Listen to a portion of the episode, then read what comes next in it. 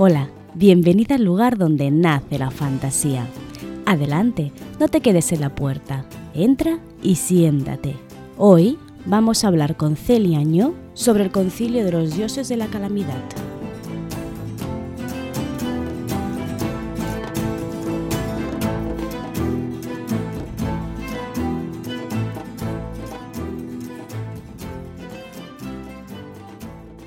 Hola, muy buenas a todos, bienvenidas, bienvenidos o bienvenides.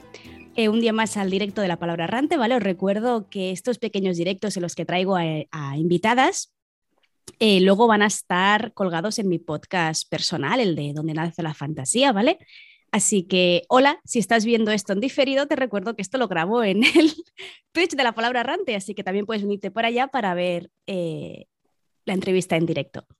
Hoy eh, tengo a tres, a tres invitadas. Hola Celia, ¿qué tal? ¿Cómo estás?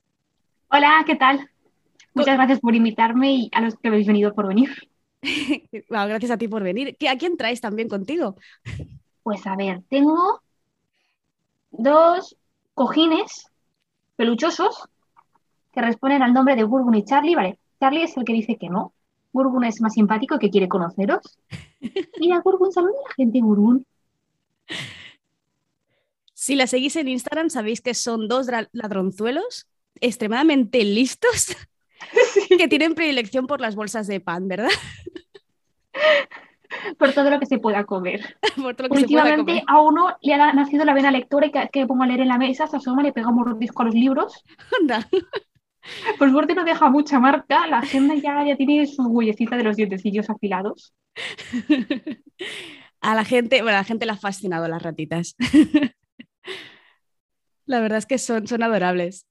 Bien, eh, si sois habituales del, de mi podcast, sabéis que a Celia la entrevisté, fue uno de los primeros programas, hace ya, no sé si un año o menos por ahí, en el que estuvimos hablando de aracnefobia. Esa novela que se tiene que leer dos veces, sí o sí. Aracne, sí, aracne, perdón, aracnefobia. Y tenemos 2020-2021 mm, y toda una mezcla, me he quedado con aquellas días, de verdad que ha sido hace tantos meses. para mí fue la, la nada. Antes de, antes de la entrevista he ido a mirarlo y he dicho, pues sí, sí, casi, casi un año. Pero como este 2021 ha sido como si no existiera, se nos ha hecho un poco, un poco corto, ¿no? Tal vez. Ay, te has quedado un poco congelada. Un raro. Ay, ahora. Sí, me sale el mensaje de que la conexión a internet es inestable. ¿Se me oye? Ahora sí, ahora sí. Vale, vale, vale. Que me ha salido el mensaje en grande de tu wifi es inestable, así que vamos a ver si tenemos pocas interferencias. Vale, vale. Bien, eh, pues hoy he traído a Celia para hablar de, otra novelette que ha escrito, ¿vale? Si, si, os acordáis del capítulo anterior de, con Celia, acabamos intentando sonsacarle alguna información sobre futuros proyectos y habló de un proyecto paradoja, sí, que de hecho ha salido, ha salido publicado, y un proyecto que llamó eh, Calamidad, ¿vale? Que es el que, en el que venimos, del que venimos a hablar ahora, hoy. Eh, pero antes de centrarnos en esta novelette, eh, ¿qué tienes de nuevo? Porque claro, tú escribes muchísimo. Porque yo me quedé... Escribo más lento, publico más lento de lo que escribo. ¿Publicaste el de la paradoja? Que, ¿Cuál es el título? la paradoja de un antes y un después. Que es una historia romántica. bueno, pero está bien. Fantasía romántica con paradojas temporales y que está publicado por Selecta. Sí, a ver, en realidad engañé a Selecta. Ellos me dijeron, escribe una novela romántica y yo con una cara en plan de, sí, sí, sí, paradojas temporales, pero sí, sí, sí, yo romance, romance seguro. Y en realidad era una excusa para escribir sobre, sobre líos temporales que me gustan un montón. bueno, acabó colando, ¿no? Que era lo importante. sí, yo, yo, yo, escribiendo en plan de, bueno, mejor meterme en el marrón de hablar de, mm, de bullying, no sé qué, a lo mejor no es lo que esperaba en una novela romántica, pero es así, ¿verdad? Yo estaba así. Bueno, bueno, está bien. La verdad, seguramente sea la siguiente me voy a leer tuya, que es lo que justamente le estaba diciendo fuera de, fuera de directo, que es que va demasiado rápido, es decir, yo, yo no llego a leerme todo lo que publica. También es que yo soy eh, escritora un poco, y lectora un poco lenta, ¿no?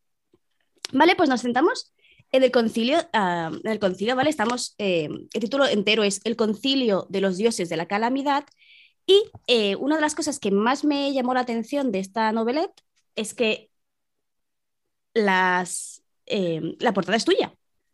Sí, me, dio, me dio la oportunidad la editorial en plan de, pues mira, tenemos esta idea de ilustrador o te gustaría hacerla a ti. Y fue como, no sé, me gusta dibujar, me gusta ilustrar y me hace como muchísima ilusión dibujar a mis personajes y fue como, venga, va, mm, quiero intentarlo. Que hace mucho que no volví a dibujar una portada y quería volver a... Mm, no sé, a ver, es como un poco difícil explicar, en el sentido de que como he dibujado tantas veces a los personajes, que verlos también en la portada, es decir, mi, mi hijo, mi, mi, cosa, mi creación así enterita, que también me gusta mucho um, alternar con personas que me dibujen las portadas, quiero decir, en Liberlu, Liberlula ha hecho dos portadas para mí, es como uno de los más logros así más hermosos que me ha pasado en la vida. Pero también es una cosa diferente hacerla tú misma, había un poquito más estresante el que es como te comes la cabeza con un montón de detalles que seguramente nadie más se dé cuenta y que digas, ay Dios mío, me he salido de la línea en esta mini píxel. Y seguramente nadie se fija y tú a partir de ahora lo vas a ver todo el rato. Sí, Pero, No sé, también fue, una experiencia bonita también. Sí, además que yo, claro, yo te sigo desde hace mucho y en Instagram principalmente eh, sueles subir muy a menudo imágenes o incluso memes de tus personajes, muy graciosos, incluso verlos cómo interaccionan personajes de obras independientes que interaccionan entre ellos. Fue muy graciosa. De hecho, si habéis leído a Celia, y si no también, si la seguís por Instagram, eh, podéis conocer a sus personajes de una forma bastante más divertida.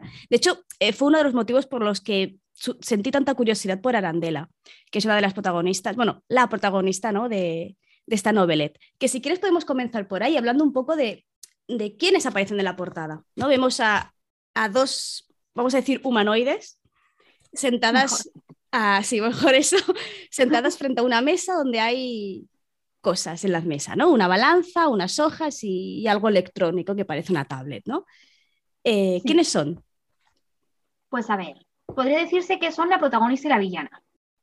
Una está a punto de provocar el mundo y otra quiere salvar el mundo el protagonista villana a lo mejor no encaja con él en sus objetivos. En este caso, la protagonista es la que está a punto de cargarse el fin del mundo y es la villana la que está intentando salvar el mundo. Y así, pues, así son Arandela y Tuerca.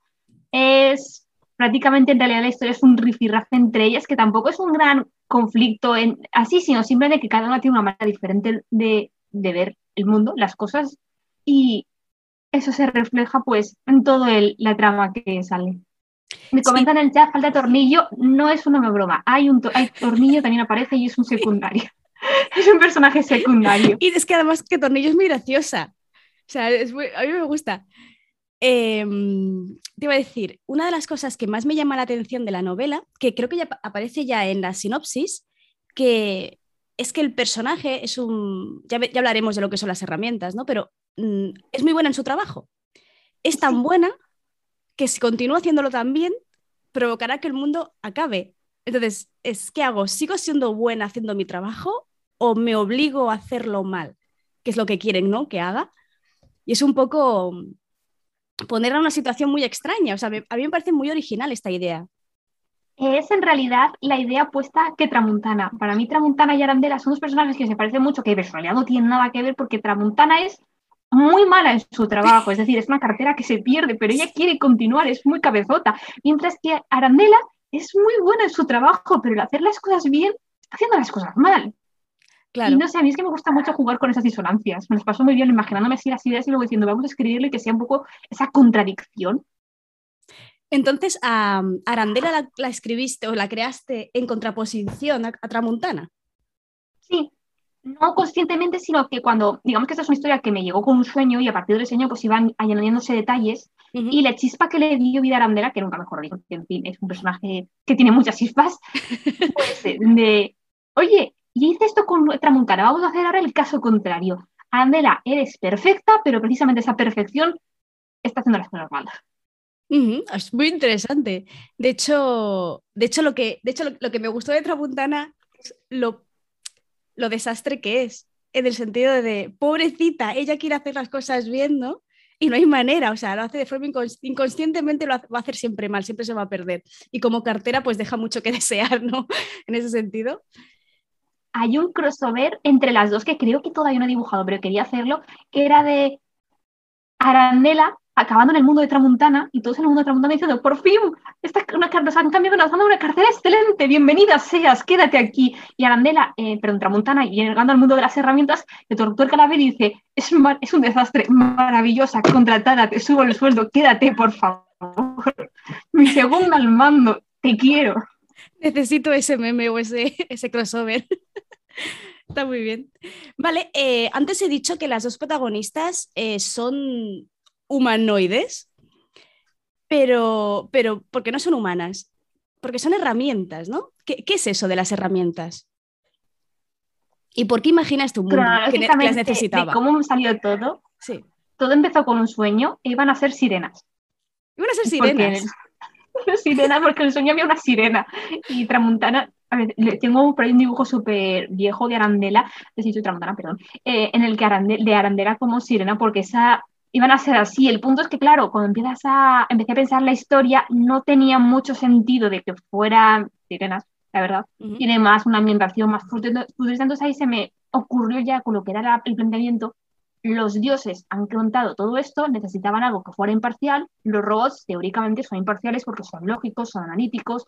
Han tenido también la oportunidad de, se menciona muy vagamente, pero de ir evolucionando con evolucionar el mundo. Entonces, pues ahí nacieron esa idea de robots y como en realidad quería llamar a la protagonista Arandela porque parecía un nombre como muy sonoro, muy bonito, pues dije, mira, si se llama Arandela, todas van a ser herramientas. Y de ahí nacieron el nombre de los temas. Y dije, venga, pues voy a necesitar una tuerca, voy a necesitar un tornillo.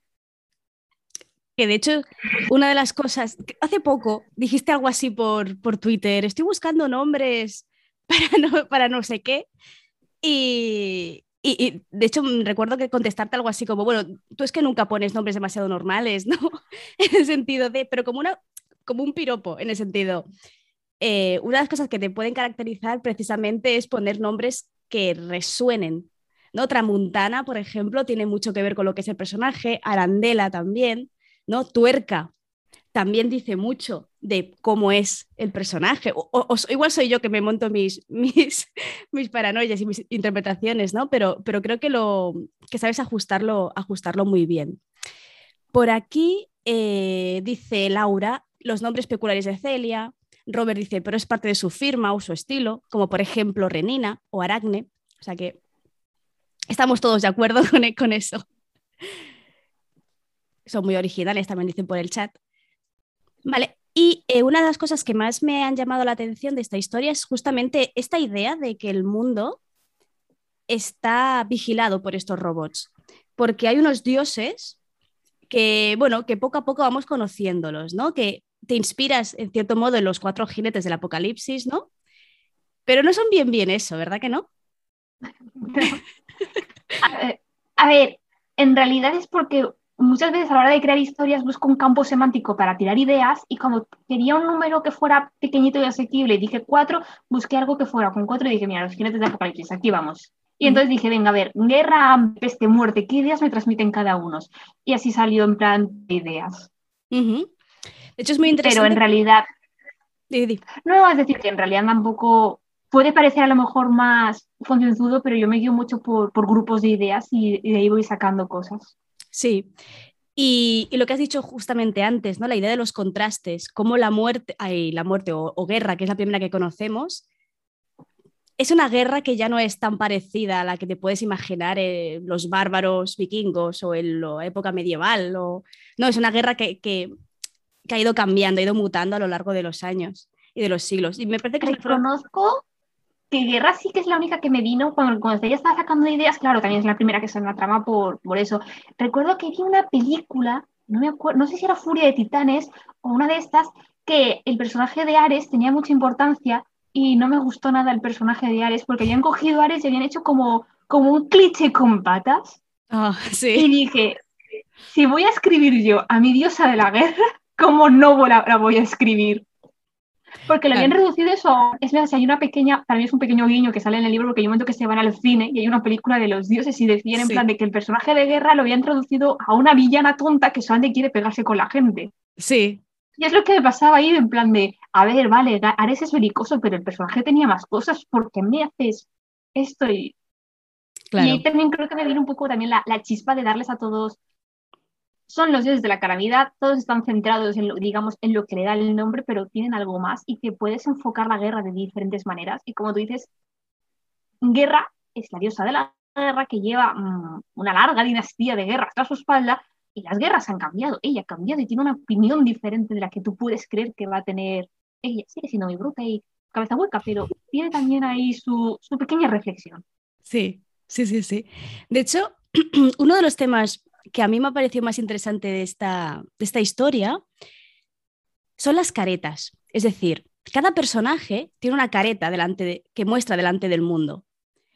Y que muchas veces ¿no? Podemos, se podría incluso hacer la reflexión de ¿a qué estamos dispuestos? O em, ¿qué vamos, pero voy a reformular la pregunta.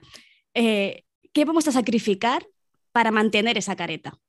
¿No? En, esta novela el sacrificio es claro, es el mundo, el fin del mundo. ¿no? Esa careta que tienes puesta, eh, ¿hasta cuándo puedes mantenerla? ¿O cuánto vale esa careta, esa, impresión que tienen los demás de ti? Que lo sufren todos, de hecho, desde Arandela hasta guerra, hasta muerte, hasta hambre. Ha parecido una forma muy, muy interesante de trabajar este tema. Ay, pues creo que eres la primera que lo comenta y pues me hace ilusión. Ah. Para mí era sobre todo también mucho el tema de que precisamente todos los personajes que salen, todos son seres humanos, todos tienen el nombre de algo. Sí. Y su identidad gira mucho a soy ese algo o soy algo más. Hmm. Que dicho así queda muy redundante, pero como la novela es muy chiquitita, pues es difícil hacer spoilers, pero casi todos tienen una pequeña ligera crisis de identidad. Sí. Sí, sí, pues a mí me parece... la que menos, porque tuercas, tuercas, un poquito capulla, pero tiene las ideas más claras que la mayoría y se nota. Ya es como, si esto, fuera, si esto fuera un juego, ya va con la mano ganadora desde el inicio porque es la que tiene más clara ella misma, pero también es lo que tú dices, usa una careta precisamente mm, también por un poco de cobardía.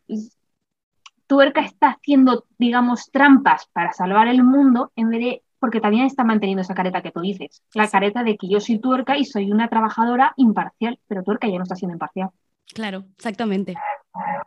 A mí me ha gustado mucho cómo, cómo intenta, este personaje en concreto intenta manipularlo todo, eh, haciendo ver que no está manipulando nada, ¿no? Igual que Arandela tiene que fingir ser extremadamente mala en su trabajo y cómo le duele fingir eso, ¿no? Luego no puedo hablar de los cuatro dioses porque igual sería un poco spoiler, ¿no? Pero cómo mm, guerra tiene que fingir ser algo que no es, hambre, ¿sí? Peste. Entonces, es, es, me ha parecido muy interesante, incluso si podríamos, em, o yo lo veo así, ¿no? Defender la idea de que no podemos coger una idea y hacernosla nuestra para toda la eternidad, porque claro, estas criaturas, que estas cosas que no son humanas, viven no para siempre, sí que mueren, ¿no?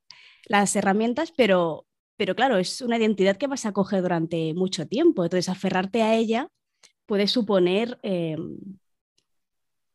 el fin del mundo, literalmente, en este caso, ¿no? Entonces, claro, me, ha parecido, la verdad, un tema muy interesante. No sé si era intencionado o soy yo que hago esta interpretación, pero me ha parecido muy, muy chulo darle esta vuelta de tuerca, esta vuelta de tuerca.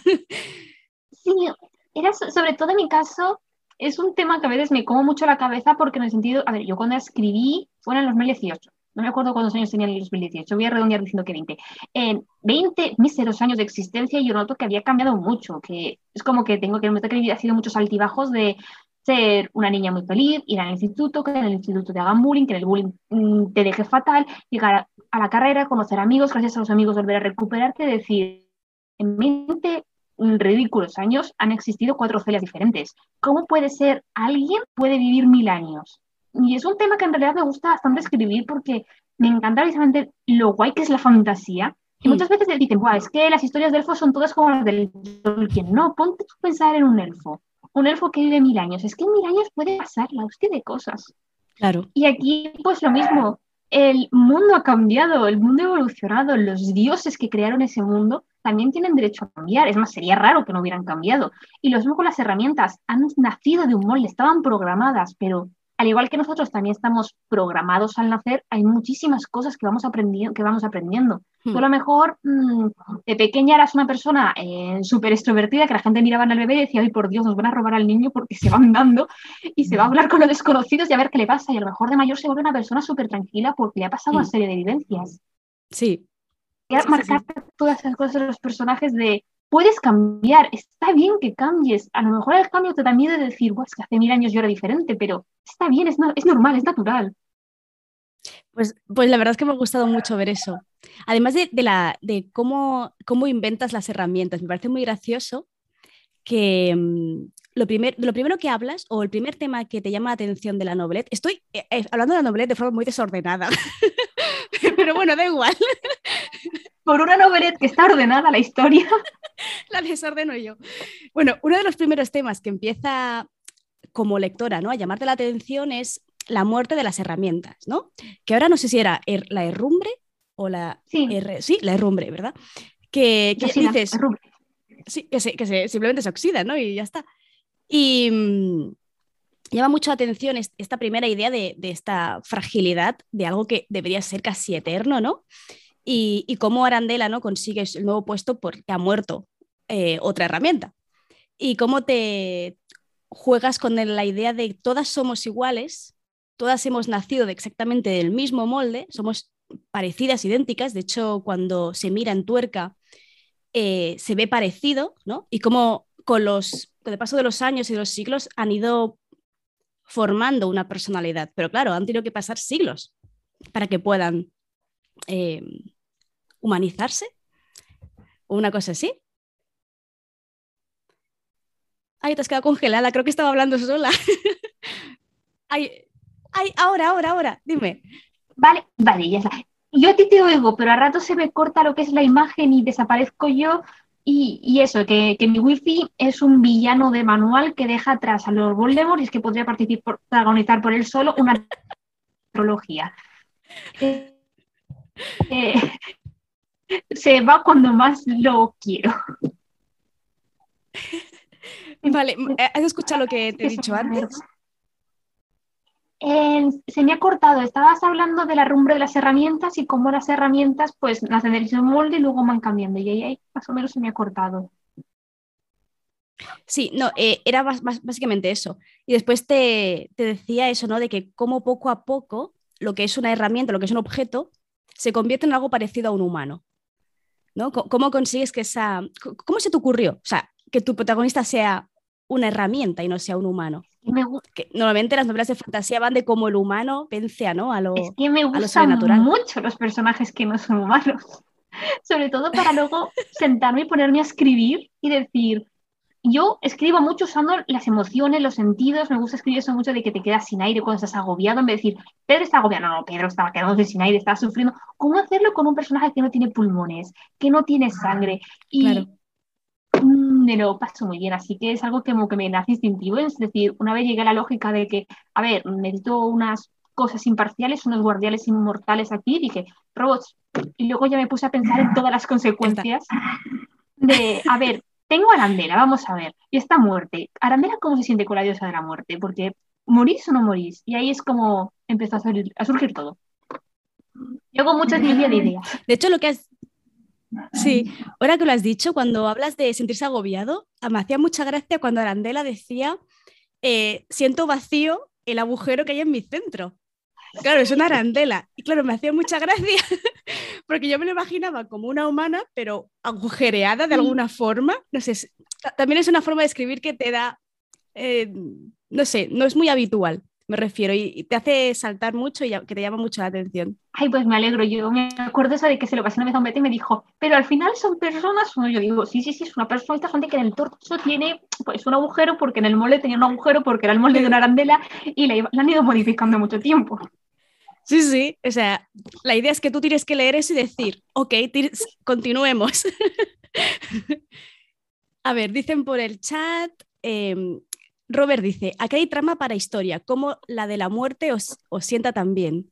Supongo que se refiere a lo del internet que te, que te roba la, la, transmisión. Bien, eh, esto me da pie mucho, mucho para hablar sobre em, la evolución de la fantasía, ¿no? O sea, porque yo soy lectora de fantasía, no voy a decir 100%, voy a decir 80%. Y, y sí que es cierto que mm, cuando dices fantasía, la gente dice, ah, vale, sí, medievales que se pegan con espadas y dragones que lanzan fuego, ¿no? Y aquí podemos sacar otro podcast. aquí podemos sacar otro podcast porque estoy de ese comentario.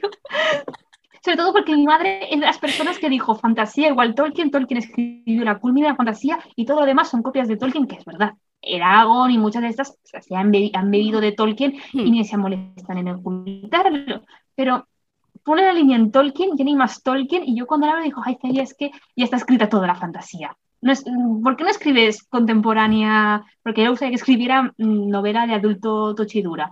Es como, no, a mí me gusta esto y yo soy esa personita que va a estar ahí en primera fila defendiendo que la fantasía no tiene límites y que la fantasía, me estoy adelantando, ¿vale? Pero es que es un tema muy personal. he estado en grupos donde era muy ciencia ficción versus fantasía de la gente diciendo, Buah, es que la ciencia ficción, como es más científica, pues es mejor y la fantasía es la versión barata. Es como, no, son dos géneros diferentes que pueden unirse en algunas circunstancias, en calamidades. No tienen por qué haber pelearse. Sí, sí, sí, es que la ciencia ficción es donde metes ideas sesudas y complejas sobre la trascendencia de, de la humanidad y la fantasía es buenos contra malos. es como, no. Oh, qué rabia da eso. Claro, a ver, es que eh, yo que no leo ciencia ficción, o sea, que tampoco soy eh, aquí nadie para decir nada al respecto, pero considero que la ciencia ficción y la fantasía son hermanas, en el sentido de que la ciencia ficción, como mucho, lo diferente que tiene la fantasía es que se va a basar en algo que es más o menos científico.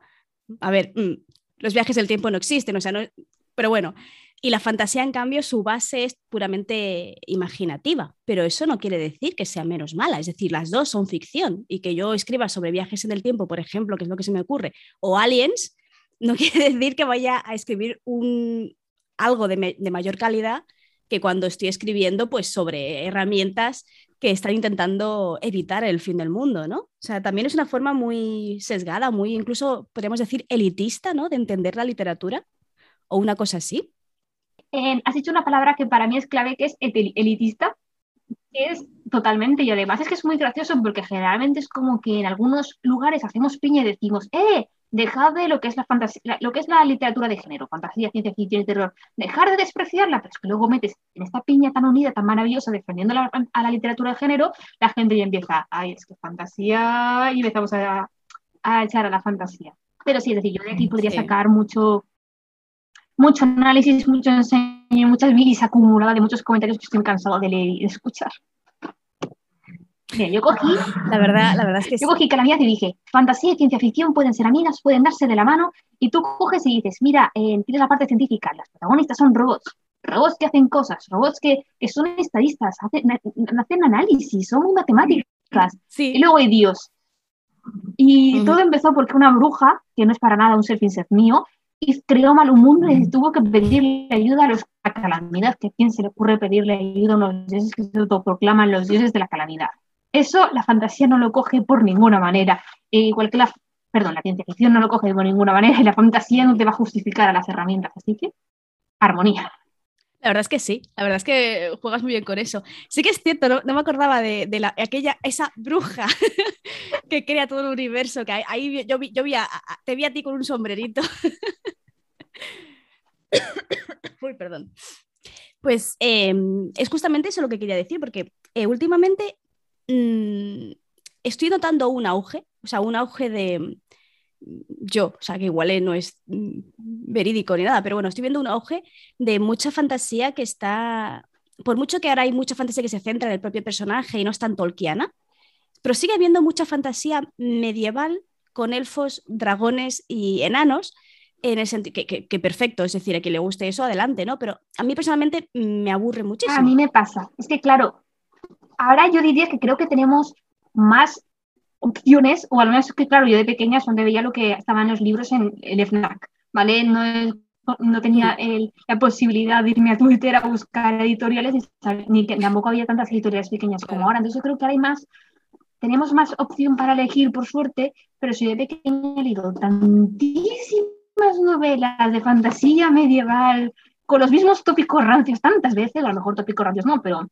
a mí que me digan, buah, fantasía medieval, te vamos a meter el machismo hasta aquí, pero tuberculosis, este, vamos a meterte patatas, porque las patatas son históricamente correctas, igual que el machismo exagerado. Pues mira, yo estoy, la verdad es que estoy muy harta. A mí me parece bonito que cada vez haya historias explotando otras ramas de la fantasía.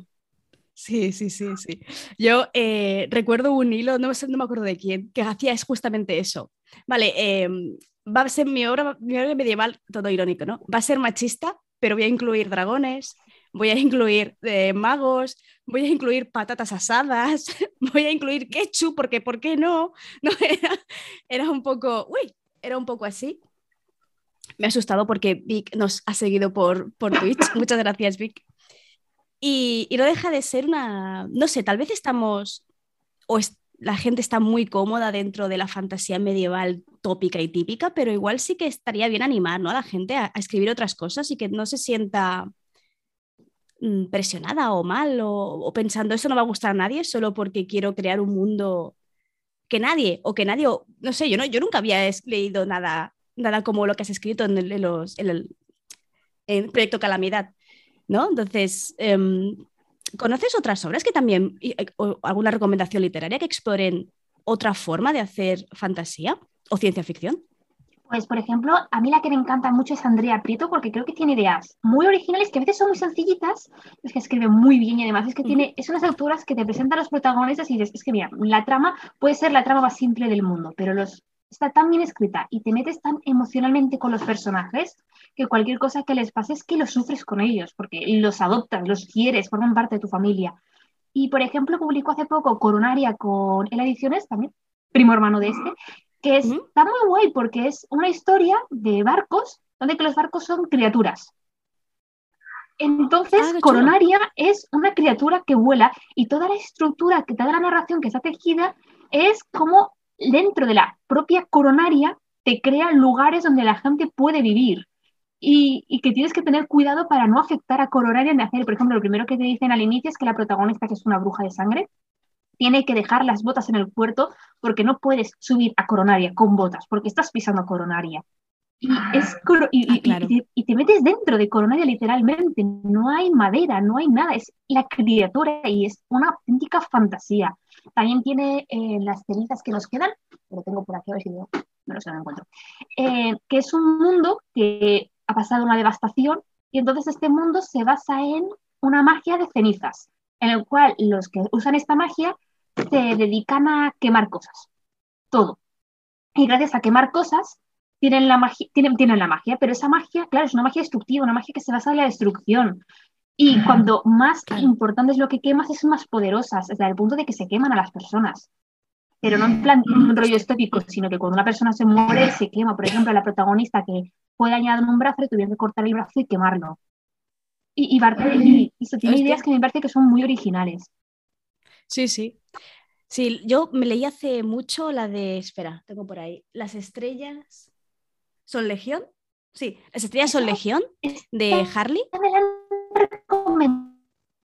Pues me ha recordado bastante a la que has dicho, la coronaria, porque la nave no es una nave, es decir, son, es una novela ciencia ficción en el sentido de que hay, eh, es que es muy raro, o sea, seres humanoides en una especie de naves, pero claro, no son humanos, o sea, en ningún momento sabes lo que son, pero humanos no son, porque mm, digamos que su cuerpo no es humano y las naves están hechas de carne, es decir, es, es o sea, la nave sangra, la nave respira, entonces es, es algo muy extraño pero, es muy chulo, es muy chulo.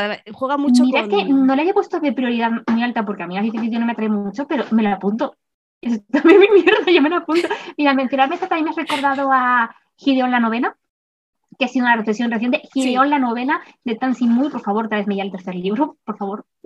Es otra fantasía, es que me parece de las cosas más originales por la narración. Es que tiene una narración que es la caña, te ríes, narración engañosa que te va metiendo pistas por todas partes y luego cuando se resuelve el misterio dices, ostras, si es que desde el primer capítulo te están contando cosas. Y es también una mezcla entre fantasía y ciencia ficción porque tenemos la parte de ciencia ficción de un sistema solar. Un sistema solar que el sol se murió y el rey de los nigromantes resucitó al sol Y así se llena todo el sistema solar de... A ver, no te dicen si es un sistema solar el nuestro, pues un sistema solar alternativo, yo creo que es el nuestro, porque hay como pequeñas pistas, pero todavía no está confirmado en la saga. Entonces, pues todo eso te, te ha llenado de energía, que la llaman la tanatoenergía, y nacen los nigromantes, que son gente que puede, pues eso, hay nigromantes que te crean esqueletos y nigromantes que hablan con fantasmas. Y es eso, una mezcla entre la magia más sinistra y oscura relacionada con la muerte y viajes en estrellas, en el espacio, y es te revienta la cabeza. Es de las cosas más originales a ver, es un libro muy raro y te tiene que gustar las cosas raras porque si no, a lo mejor no, no es de tu gusto. Que, había gente que decía en plan de, si te gustó Gideon la novela, este te encantará, pero si odiaste Gideon la novela, el segundo libro lo vas a odiar. Y es verdad, este segundo libro que me lo di hace poco es, te mezcla primera persona, segunda persona y tercera persona. Narración no lineal. qué chulo. Que empieza seis meses antes del asesinato de un personaje cuatro meses antes, tres meses antes, un mes después, y así, y vas uniendo todas las piezas sin tener ni idea que serán 500 páginas. Pero la página 400 no tienes ni idea de lo que está pasando. Pero es maravilloso. ¡Qué chulo! Es, genial. ¡Qué chulo! qué chulo. recomendadísimo. Pues mira, esta hacía mucho que la... Claro, yo he visto mucho fanfic de dibujos de, la, típica con las caras así dibujadas y pensando, ¿esto qué es? Entonces empecé a mirar y dije, ah, mira, mucha gente le, le gusta, pero mira, me, acaba, me la acabas de vender. A ver, me la acabas de vender muy bien. A mí es que cuando, cuando anunciaron la licencia, vale, yo es que sigo mucho a, a Cristina Domenech, que dijo que nos traen las lesbianas nigromantas en el espacio. Y yo sabía que era eso, lesbianas nigromantas en el espacio. Y la gente dice, es la peor y la mejor sinopsis que puedes hacer de Gideon la novela, que son lesbianas nigromantas en el espacio. Luego está toda la gente con ahí por las nubes y yo no sabía de qué iba. Y empiezo a leer en reseñas en plan de, está muy bien escrito, pero es que la parte de misterio es muy confuso. Yo, ¿hay misterios? Sí, sí, sí, porque esto es que lástima que el romance no sea la parte importante y sea más un survival game. Y yo, hay un survival game que me encanta y como que me dieron todos los comentarios que cogí y dije, es que Tansimuir no me conoce, pero ha escrito un libro para mí y era, y era verdad. Pues, pues me apunto esta, la de Coronaria, y ya te contaré. A ver, yo quería, es que fui muy impaciente porque la me comía las entrañas y me fui a leerlos, pero a ver, mm, todavía va a ser una saga de cuatro, han salido todavía dos, el tercer, los dos que han salido en, América ya se han traducido aquí, pero el tercero todavía no se ha anunciado. Como además son unos libros grandes y tochos, yo creo que recomendaría esperar a ver que ya esté cerrado el calificación, porque ahora yo estoy aquí muriéndome de la raya, de las ganas y de esté más cerquita. Y además también la puedes traer al programa. A mí me pasa también cuando eh, con las series. Me espero a que estén acabadas para verlas del tirón ah, también. Yo sí, yo también, porque no tengo autocontrol. En realidad que te la saquen de un capítulo a otro es maravilloso, porque si no cojo y digo a mi hermana, chuchi, maratón, y como las dos nos retroalimentamos. Pues dale, está bien. A ver, tenemos una pregunta en el chat. Robert dice, tengo una pregunta para Celia. ¿Cuánto bebe tu bagaje literario de Pratchett? Poco, para mi desgracia, porque me parece que Pratchett escribe genial y sobre todo sus descripciones son maravillosas, pero sí que me ha influenciado mucho a la hora de intentar escribir humor, porque para mí lo, para mí lo que es el humor de Terry Pratchett es, voy a contarte la situación más absurda, rocambolesca y estúpida con seriedad. Porque la voz narrativa de Pratchett es la voz de un narrativo, narrativo digo yo, de un narrador externo tranquilo, que empieza a hablarte y, te suelta unas burradas en plan de, y se acercó todo Juan a hablar con ellos. Era un hombre alto, enorme, no sé qué, cuando nadie podía que lo miraba decía, ¿esto es todo Juan? De todo es un tono muy serio. Hay, una descripción que me pareció maravillosa de un hombre que decía, en plan, este señor no tenía cintura, tenía Ecuador, de la forma de un globo terráqueo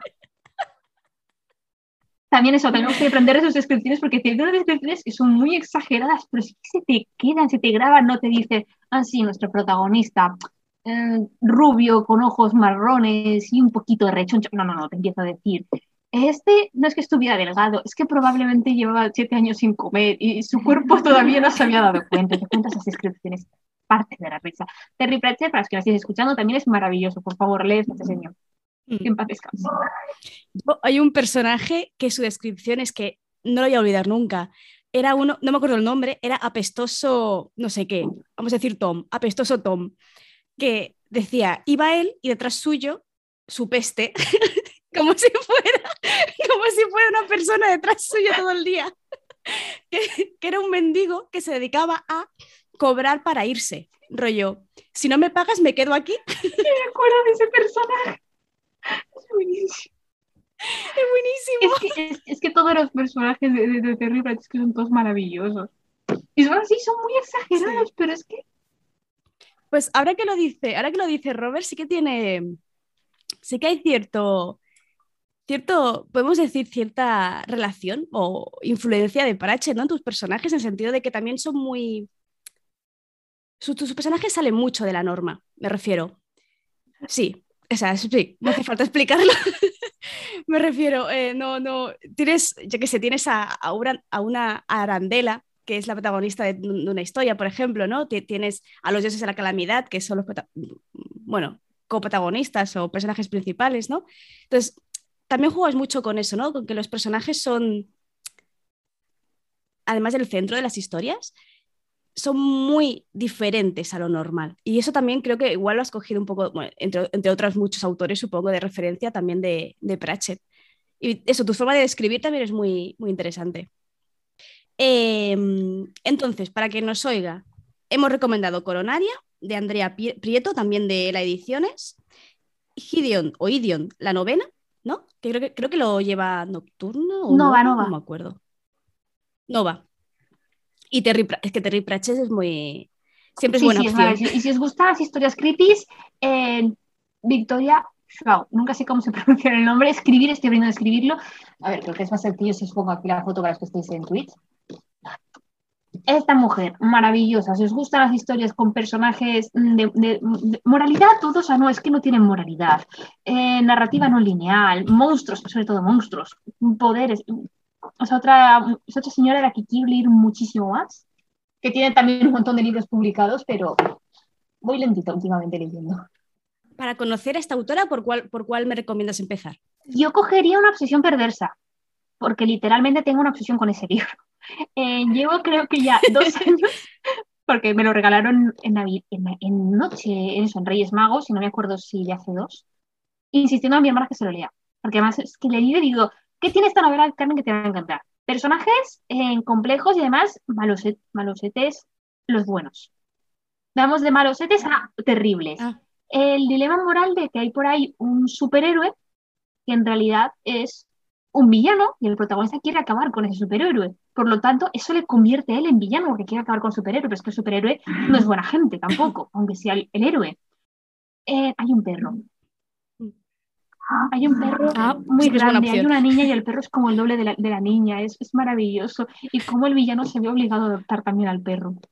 Adopta por error a la niña y al perro. Esas, esas familias disfuncionales que salen por la casualidad que son tan bonitas y me encantan, también las encontrarás aquí. Y bueno, y, eso, y la narrativa no lineal, que está todo el rato alternándose entre un incidente, lo que pasa antes, lo que pasa después, y vas atando pistas, personajes con poderes, que es una debilidad mía también, que son poderes muy concretos que han nacido en unas circunstancias muy concretas y ves cómo esa circunstancia que está relacionada con la muerte se aplica a los poderes y, y- y a su psique. y que, no sé, me gusta mucho cuando la historia tiene poderes originales que pueden ser muy simples, pero los usan de manera original, todos los personajes tienen su papel en la trama y cómo esa ese poder está relacionado con su personalidad y con las circunstancias que le llevaron a adquirir ese poder.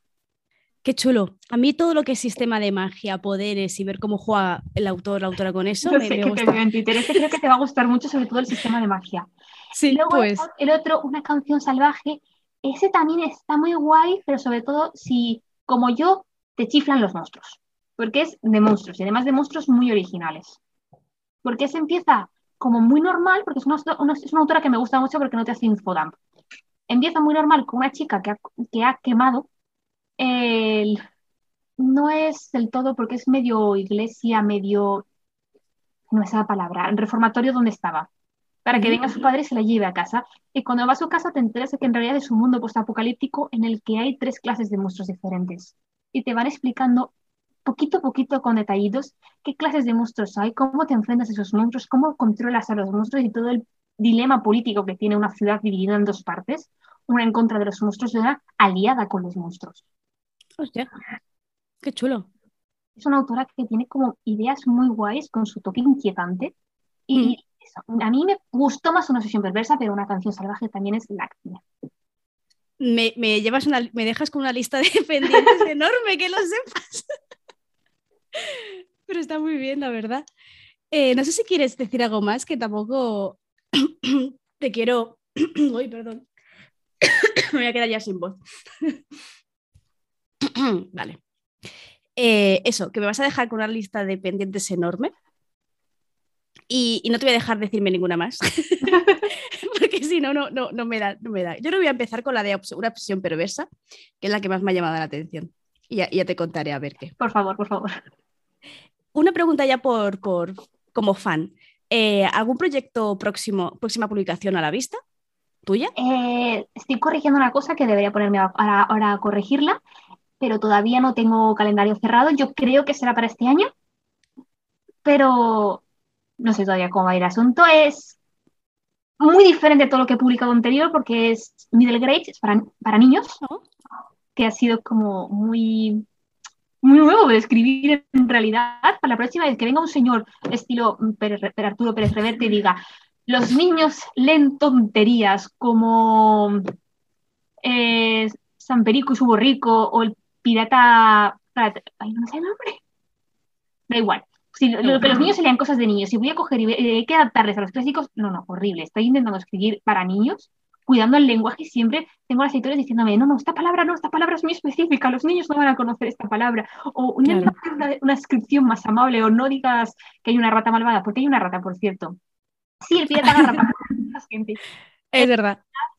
Con encargo en el que me he dedicado a engañar a la editorial porque me dijeron, queremos un Middle Grade protagonizado por niños y en realidad esto es un Middle Grade protagonizado por una rata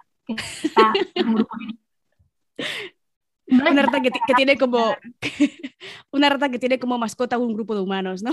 Sí, y está la pobre rata en plan ¿en qué líos me estáis metiendo? Yo no, ¿eh? Yo no se he metido en el lío. La historia empieza literalmente en plan de ¿cómo se han metido los niños en el lío? Y los niños, ha sido culpa de este, de este, de este, y la rata literalmente la culpable. Yo, inocente. A mí me han sacado de mi casa de noche. Vamos a ver qué estáis haciendo. Hostia, qué, qué, chulo. Pues sí que te mueves por, bueno, escribes un poco de todo, ¿no? Porque te mueves por muchos géneros, por muchas, muchos públicos. Bueno, está muy bien. Eres muy prolífico. En realidad, en realidad es fantasía, pero como siempre digo que la fantasía es muy amplia, sí. pues puedes irte de una puntita a otra y parece que es muy variado cuando en realidad es como, no, no, yo en realidad escribo sobre lo mismo. Fantasía rara. A ver, dice, la rata sería cerebro de Pinky y cerebro. Esa serie la tengo muy olvidada por, porque la había de pequeñas, de la tira de años pero creo que sí. Quiero decir, la rata se llama mordiscos y su papel en la historia es morder todo lo que puede. Suena interesante, pues cuando lo tengas ya, avisa, avisa, avisa por redes que seguramente que harás y estaré ya pendiente para hacer regalos. Vale, pues yo creo que ya, ya te he dicho, ya hemos hablado todo lo que quería hablar. No sé si quieres comentar alguna cosa más sobre Calamidad o sobre cualquier otra historia. No, a ver, me ha parecido muy bonito porque hemos hablado de muchas cosas sin entrar en el, en, dentro de lo que es la trama de la historia, así que no os hemos hecho ningún spoiler, así que pues si os lo leéis espero que os disfrute, que os haga reír un poquito y, que os gusten los dioses de la calamidad, que por ahora están cayendo bastante bien y me parece muy bonito porque parecen muy imponentes con ese nombre y en realidad son cuatro almas perdidas en el mundo acabas, acabas cogiéndole un montón de cariño a los cuatro. y eso que había, había uno en concreto que a mí yo decía, oye, este me cae muy mal, pero la acabas, acabas cogiéndole muchísimo cariño a los cuatro. Sí, sí, yo desde aquí, si yo, yo si, si no, que nos esté escuchando o viendo, no ha leído nada de Celia, eh, creo que empezaría por, por el concilio de los dioses de la calamidad, porque me parece que es una obra que es muy entretenida, que dices, aquí pasa algo raro, no entiendo muy bien qué está pasando y sigues leyendo. Además, que es que, te lo lees en un suspiro. Y, bueno, y cuando te enganches a Celia, lete Aracnefobia. que, yo siempre digo que es una, buena, una buena, muy buena compra porque tú compras una novelette que no sé cuánto es, pero es poquito, y en verdad tienes dos libros en ella. es un dos por uno. Así que si estás leyendo, si estás viendo o escuchando esto, yo de verdad que te, que te lanzo a, los brazos de Celia corriendo para que la conozcas como escribe, que la verdad es muy, es muy interesante. Donde sueñan las libélulas, no lo he leído. Tengo pendiente, lo tengo pendiente. A ver, yo ya noto que es un relato que escribí hace ya mucho tiempo y aunque unos años después le hice una limpieza de estilo, y le pesan un poquito los años, entonces pues os recomiendo más estas historias que son más recientes. Pero oye, donde sueñan las libélulas está gratis en Wattpad y en Lectu. Así que... Además de que ha participado en un montón de, antologías. Sí, unas cuantas Unas cuantas ya. Tengo, hice en el blog una lista de todo lo que, lo que tienes, que ya, ya enlazaré para la gente si tiene más curiosidad. Y también tienes publicado Reina Corre, Corre, Reina Corre. Sí, a ver, con las antologías también pasa que como muchas ya se han deseditado, que ya ah, es que entre una cosa y otra ya he perdido eh, el control. Es verdad, es verdad, es verdad. También me queda leerme tuyo, el de la paradoja, el de Renina y el de los muertos. Los muertos te están buscando, creo que lo he dicho bien. Me quedan esos tres por leer. es que yo voy despacio, pero voy, voy, voy paso, a paso. Eh, Robert dice que le pareció una historia muy preciosa la de Donde sueñan las libélulas. Me alegro mucho. Eh, además fue uno de los betas. vale, pues yo me despido por aquí, ¿vale? Muchas gracias, Cela, por, por querer pasar este reto conmigo. La verdad es que me siento muy, muy contenta. a, veces estoy un poco en plan fangirl, ¿sabes? En plan, uh, está aquí, puedo hablar con ella. Es que es muy interesante poder comentar con la autora lo que, lo que has pensado, lo que opinas ¿no? de sus libros, puede ser muy chulo. Y, y nada, y dejo la puerta abierta por si algún otro día quieres venir traerte a hablar de otras novelas o, hablar de tuyas o ajenas. Me has asustado porque como, como ahora mismo en Twitch no, pero ahora sí, en Twitch sí. Luego no. Me has dicho, dejo la puerta abierta, me quedo con la cara. Tengo una puerta abierta con la rata sueltas. no es la primera vez que se escapa.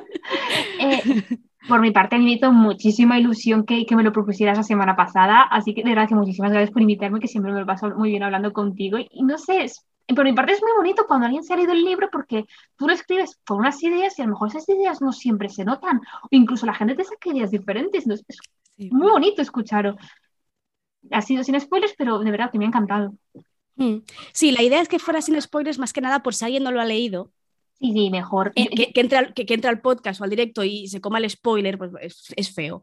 No, es que además yo soy la típica persona que me gusta mucho que no me hagan spoilers y no quiero que la gente haga spoilers. Es decir, yo soy cuando me peleo mucho con las sinopsis porque precisamente quiero que sea entretenida sin que te cuente medio libro. Claro.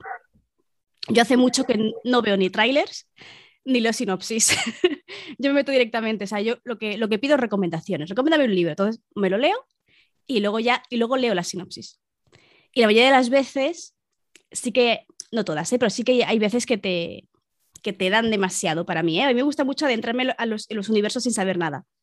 Entonces ya, ya, me lo encuentro. Pero porque ya he tenido también varias veces de sinopsis negativas, que te venden hmm. una cosa que a veces me pasó una vez con un libro que la sinopsis me decía algo que yo lo miraba y decía, ¡buah!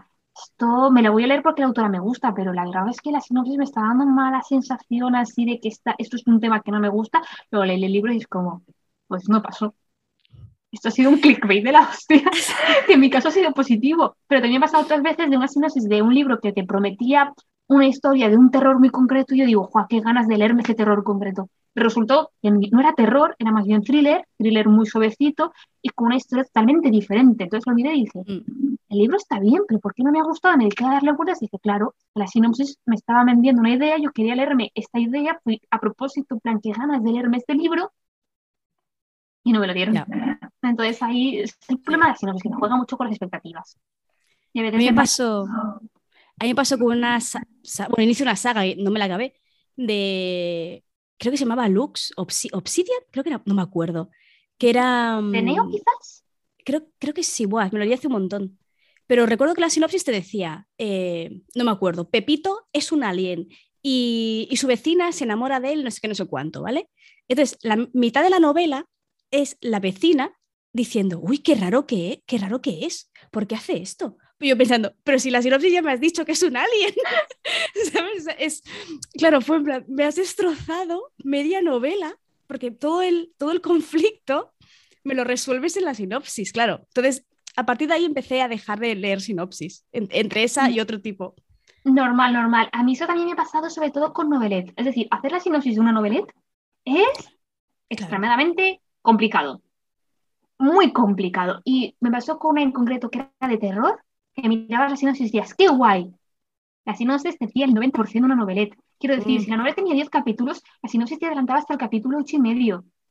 Que Sí, claro, que claro. yo lo estaba leyendo y digo, estoy esperando que pase lo de la novelette para que lleguen cosas que no conozco. Y me supo súper mal que lo puse en la reseña de es que la novelette te cuenta toda la trama. Es frustrante porque ya te lo han dado todo. Y eso me ha pasado ya bastantes veces. Que tiene que ser difícil, ¿eh? Hacer una sinopsis de una novela. También, también me pasa al contrario, son de libros que no he leído, pero sí que hubo, que además fueron varios, y me daba la impresión de que la sinopsis me estaba dando tantísima información, en plan, toma un tochaco para introducirte el mundo. La impresión de que la sinopsis me había... Ay, no, no, no se me corta otra vez. Ay, ¿Te me s- oyes? s- A ratos, ahora sí.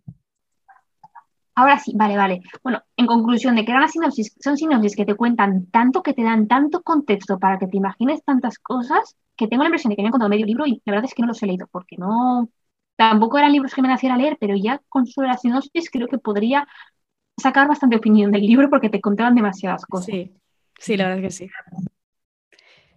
Y, y no sé qué venía esto. Sí, que nos hemos pasado.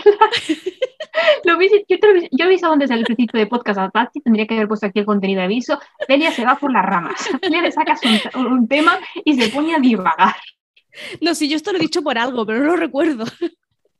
No me acuerdo, creo que sí por algo que han dicho en el chat, no me acuerdo.